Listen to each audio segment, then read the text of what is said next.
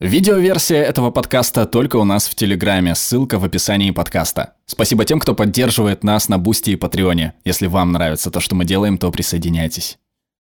В тайне я всегда хотел быть машиной. Мне казалось, будь я машиной, я бы никогда ничего не упустил, ничего не забыл и успел бы сделать все вовремя. Я знал, что такие люди есть, и мне было интересно, что ими движет. Пару лет назад я запустил новостную рассылку «Суперорганизаторы». В ней я рассказал о 50 лучших работниках из различных сфер. Я общался с менеджерами, записывающими все свои действия каждые 15 минут. Я говорил с инвесторами, которые заводят досье на каждого делового партнера, и с директорами, чей график дел практически пуст, и они почти не ведут переговоры. Я и сам перепробовал много приемов, чтобы приблизиться к моей цели. Заклеивал рот, когда спал, и смотрел на лампу, чтобы увеличить свою энергию. Учился сочувствовать себе и принимал биодобавки добавки, чтобы повысить свою выносливость. Иногда эти приемы работали, а иногда нет. Некоторые из них были нелепыми. Но я хочу поделиться лучшим приемом, которому научился в своих исследованиях. Мечта стать машиной – ловушка. Она препятствует нашей продуктивности, потому что не дает видеть истинный корень проблемы. Мы не машины, а живые эмоциональные существа. Навык понимать свои эмоции и управлять ими – единственная дорога к ежедневной продуктивности. Вина, стыд, страх – так часто именно они движут нами, когда мы сами этого не осознаем. Под нашими проблемами с продуктивностью не только жажда нового приема или системы, но и эмоциональная сторона нашей жизни. Осознавая влияние эмоций на нас и наблюдая за ними, можно научиться гибкости и свободе для продвижения там, где иначе был бы ступор. Я понял, что самым продуктивным в мире людям, так похожим на машины, все это хорошо известно, и для продвижения они делают три вещи. Они осознают начало проблемы, без суждения наблюдают за ней, чтобы понять ее, экспериментируют с системами и командами, идеями и приемами до нужной цели – Кажется, так просто, и так и есть, но это сложно осуществить, ведь на каждом этапе нам препятствуют и сбивают с пути стыд, вина, страх и сомнения, то, что мешает ясному восприятию. Для этого нужно эмоциональное мастерство, которого сложно достичь. Давайте я объясню и покажу вам, как это работает. Осознание – первый шаг. Он означает осознание проблем в вашей продуктивности. Это сложнее, чем кажется.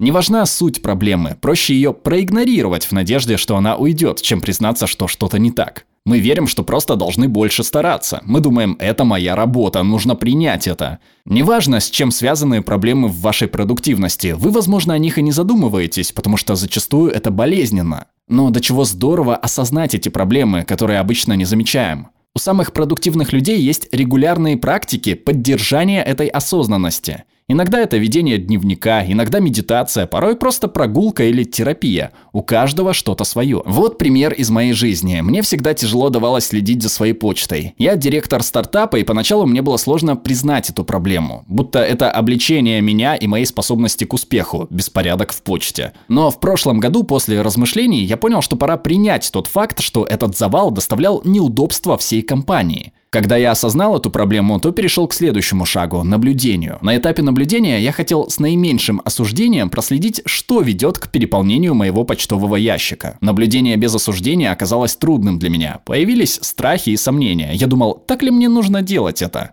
Я искренне верил, что должен просто разобраться с почтой без каких-либо проблем. Но когда углубился в это, начал замечать кое-что неожиданное. Было много периодов, когда в почтовом ящике был порядок, но каждые пару недель происходил сдвиг и снова наступала гигантская неразбериха. У этого сдвига была четкая причина. Либо одно письмо, на которое мне не хотелось отвечать, или особо загруженный период, когда я день-другой не заглядывал в почтовый ящик. Когда это случалось, письма накапливались, и я испытывал стыд. Я сторонился ящика, а гора писем все росла. Замкнутый круг. Увидев это, я понял, что есть разумный способ это предотвратить. Мне нужно было уловить этот момент как раз на исходе пары недель, когда мой ящик начинал переполняться. Если бы это удалось, я знаю, что смог бы всегда поддерживать его пустым. И это подводит нас к третьему шагу – эксперименту. Когда продуктивные люди осознают проблему и наблюдают за ней без суждений, то пробуют разные способы для ее разрешения. Это тоже легко может вас запутать. У нас полно предубеждений о том, с чем можно, а с чем нельзя экспериментировать. И эти предубеждения ограничивают нас. Мы боимся казаться слабыми, глупыми, но если мы дадим себе шанс найти то, что нам подходит, то найдем уникальное решение.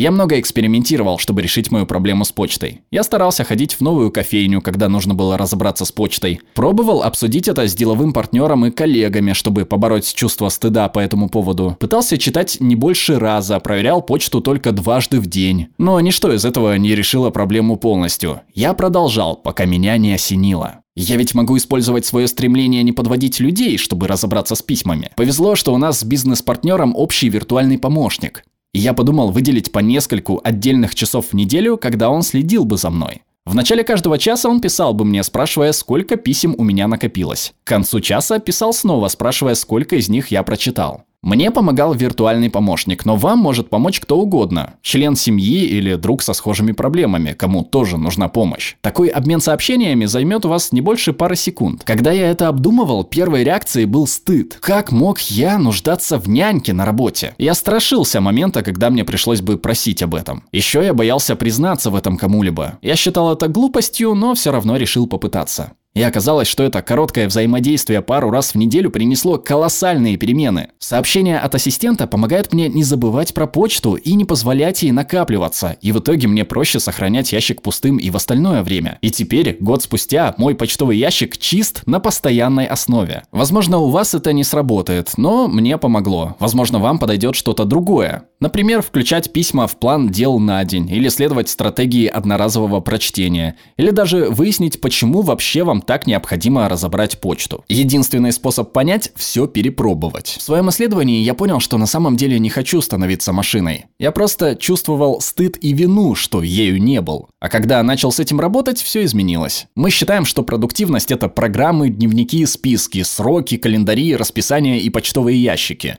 И это так и есть, но роль играют также наши мозг и тело. Дело в эмоциях, которые правят нами и иногда нам мешают. Если расколите этот камень преткновения, многое найдете под ним. Узнать, что это – лучший прием продуктивности, на мой взгляд. Перевела Оксана Борисова, отредактировала Анна Новикова, озвучил Глеб Рандолайнин.